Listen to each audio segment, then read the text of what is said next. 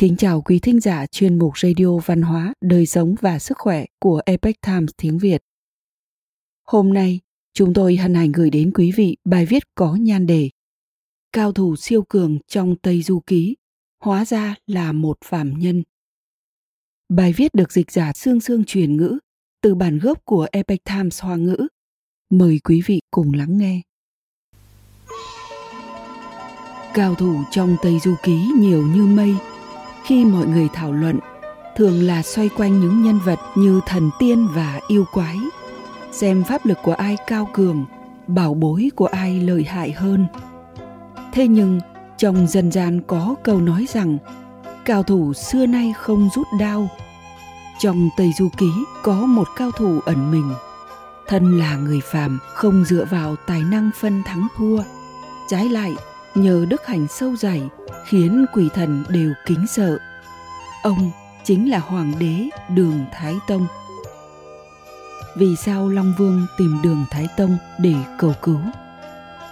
Trong hồi thứ 9 của Tây Du Ký, Kính Hà Long Vương vì làm trái ý chỉ của Ngọc Đế, sửa lại giờ giấc làm mưa, ăn bớt lượng mưa nên bị trời khiển trách.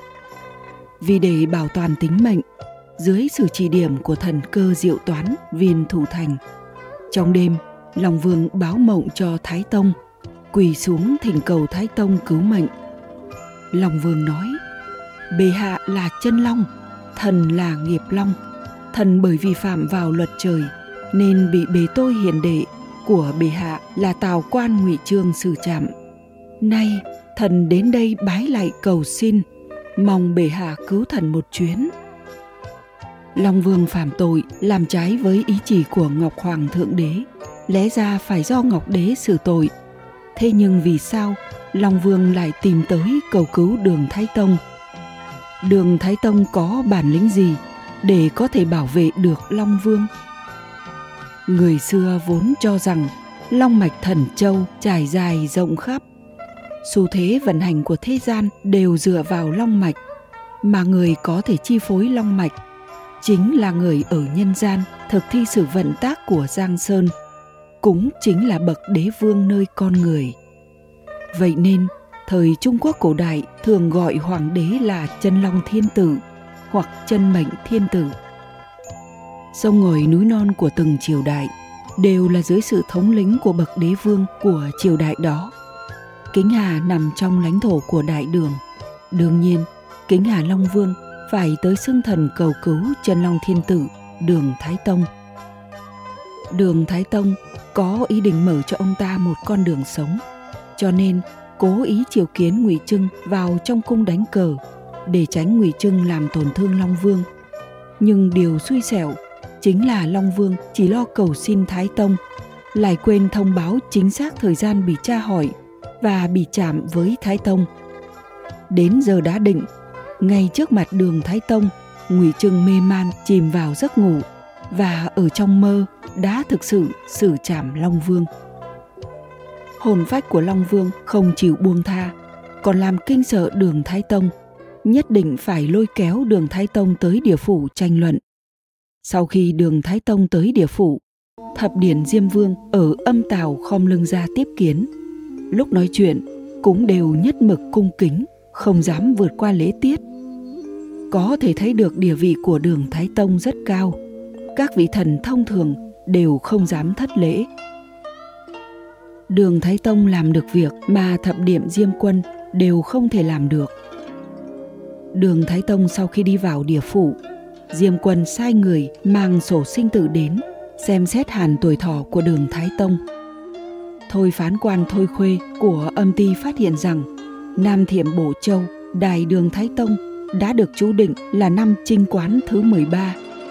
Thế là nhanh tay vung bút, tài chữ nhất viết thêm hai nét bút, rồi trình báo với Diêm Quân. Diêm Quân nhìn thấy tuổi thọ của Đường Vương trên trần thế còn 20 năm, bèn an ủi Thái Tông rằng một lát nữa sẽ có thể hoàn dương. Một phán quan làm sao có thể to gan lớn mật, tự tiền sửa đổi sổ sinh tử như vậy – phải biết rằng năm đó Tôn Ngộ Không đại náo âm tào địa phủ, tự mình xóa bỏ sổ sinh tử của bản thân. Diêm Vương tức giận, lập tức lên thiên đình bẩm báo với Ngọc Đế. Thế nhưng vì sao thôi phán quan tự mình tăng cho đường Thái Tông 20 năm tuổi thọ thì Diêm Quân lại có thể coi nhẹ mà không tính toán. Đường Thái Tông nguyên là chân long thiên tử của đại đường, là chúa tể vùng trung thổ. Chân thân hình rồng của ông liên kết với Sơn Thủy và lê dân bách tính của đại đường. Có ông ở đó sẽ có thể giải quyết cho vô số oan hồn vô chủ ở địa phủ. Trước khi quay về dương thế, đường Thái Tông đi khắp 18 tầng địa ngục dưới địa phủ. Khi đi ngang qua thành chết oan, ông nhìn thấy vô số oan hồn vô chủ. Về sau, đường Thái Tông đã lấy hẳn một kho vàng bạc, bố thí cho những cô hồn giá quỷ không ăn không uống này và làm lễ siêu độ cho họ.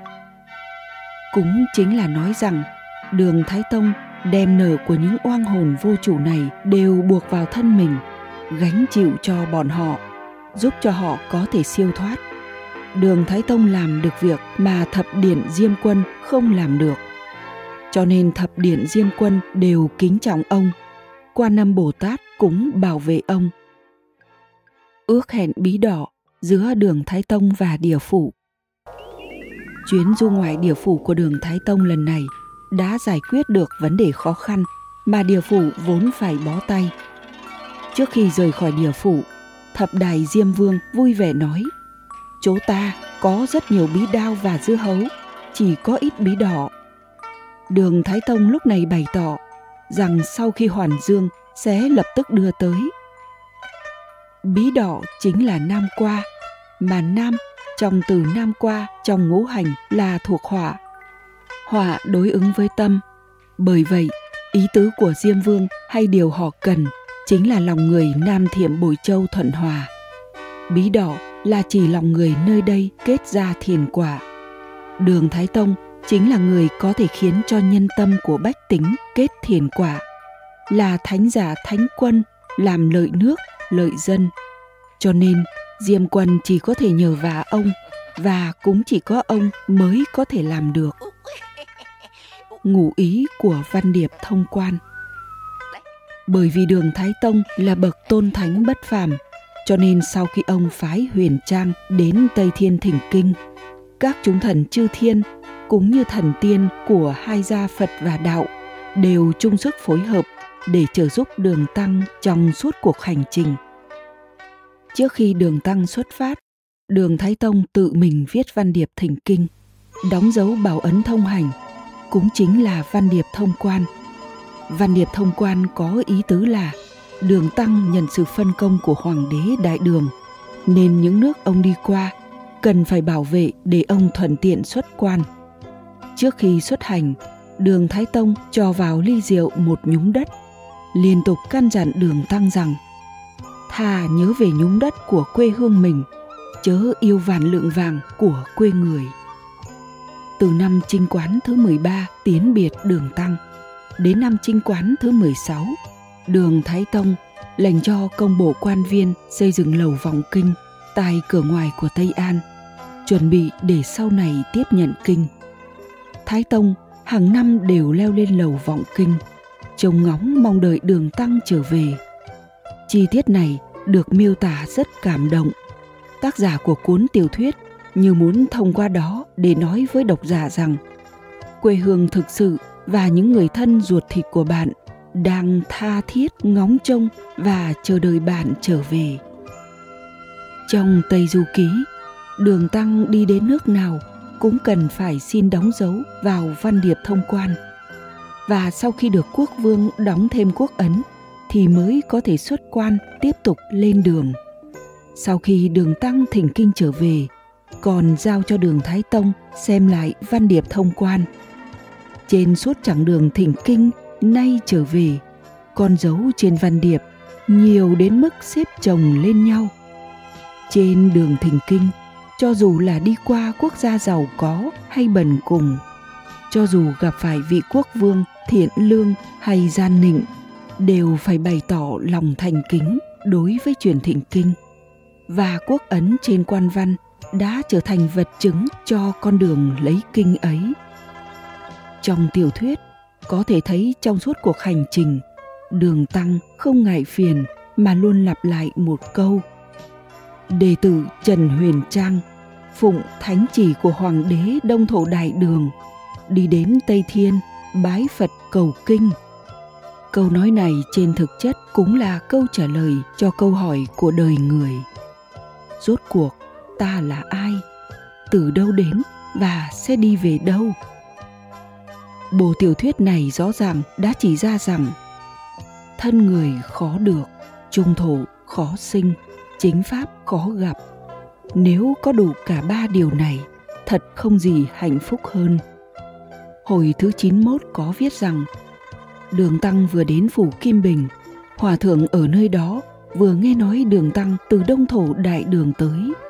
Vội vàng luống cuống, sụp xuống lại, đồng thời nói, người chúng tôi ở đây đều làm việc thiện, tụng kinh niệm phật, chỉ mong tu được thác sinh vào nước trung hoa của trưởng lão vừa gặp trưởng lão, thấy phong thái thong dong, áo mũ chỉnh tề chắc là kiếp trước đã tu được tròn vẹn, nên khiếp này mới được như vậy.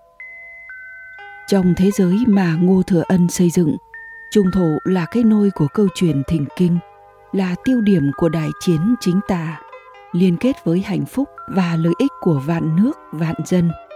Cổ nhân đều tranh nhau tu thiện để được thác sinh nơi trung thổ, di dân đến đại đường. Có đường thái tông mới có câu chuyện thỉnh kinh. Là đường thái tông vì muốn độ vong thoát khổ, giải khai hàng trăm mối oan khiên, quyết định phái người đến tây thiên thỉnh kinh. Lấy được chân kinh, còn cần ở trung thổ chuyển sinh mới gặp được ba điều đại may mắn trong cuộc đời. Tiểu thuyết đã sử dụng nhiều phép ẩn dụ để chỉ ra rằng có thể đồng tại một đời cùng với đường thái tông chính là chuyện may mắn lớn nhất của đời người. Tiếc rằng mọi người thường đắm chìm trong những câu chuyện hàng ma trừ yêu sống động và hấp dẫn của tây du ký. Lại không để ý đến vị cao nhân chân chính ẩn thân là đường thái tông. Quý thính giả thân mến, chuyên mục radio văn hóa, đời sống và sức khỏe của Epic times tiếng việt đến đây là hết. Để đọc các bài viết khác của chúng tôi quý vị có thể truy cập vào trang web epochtimesviet com cảm ơn quý vị đã lắng nghe, quan tâm và ghi danh theo dõi kênh Mến chào tạm biệt và hẹn gặp lại quý vị trong chương trình lần sau. Kính chúc mọi điều bình an và tốt lành tới quý vị cùng người thân.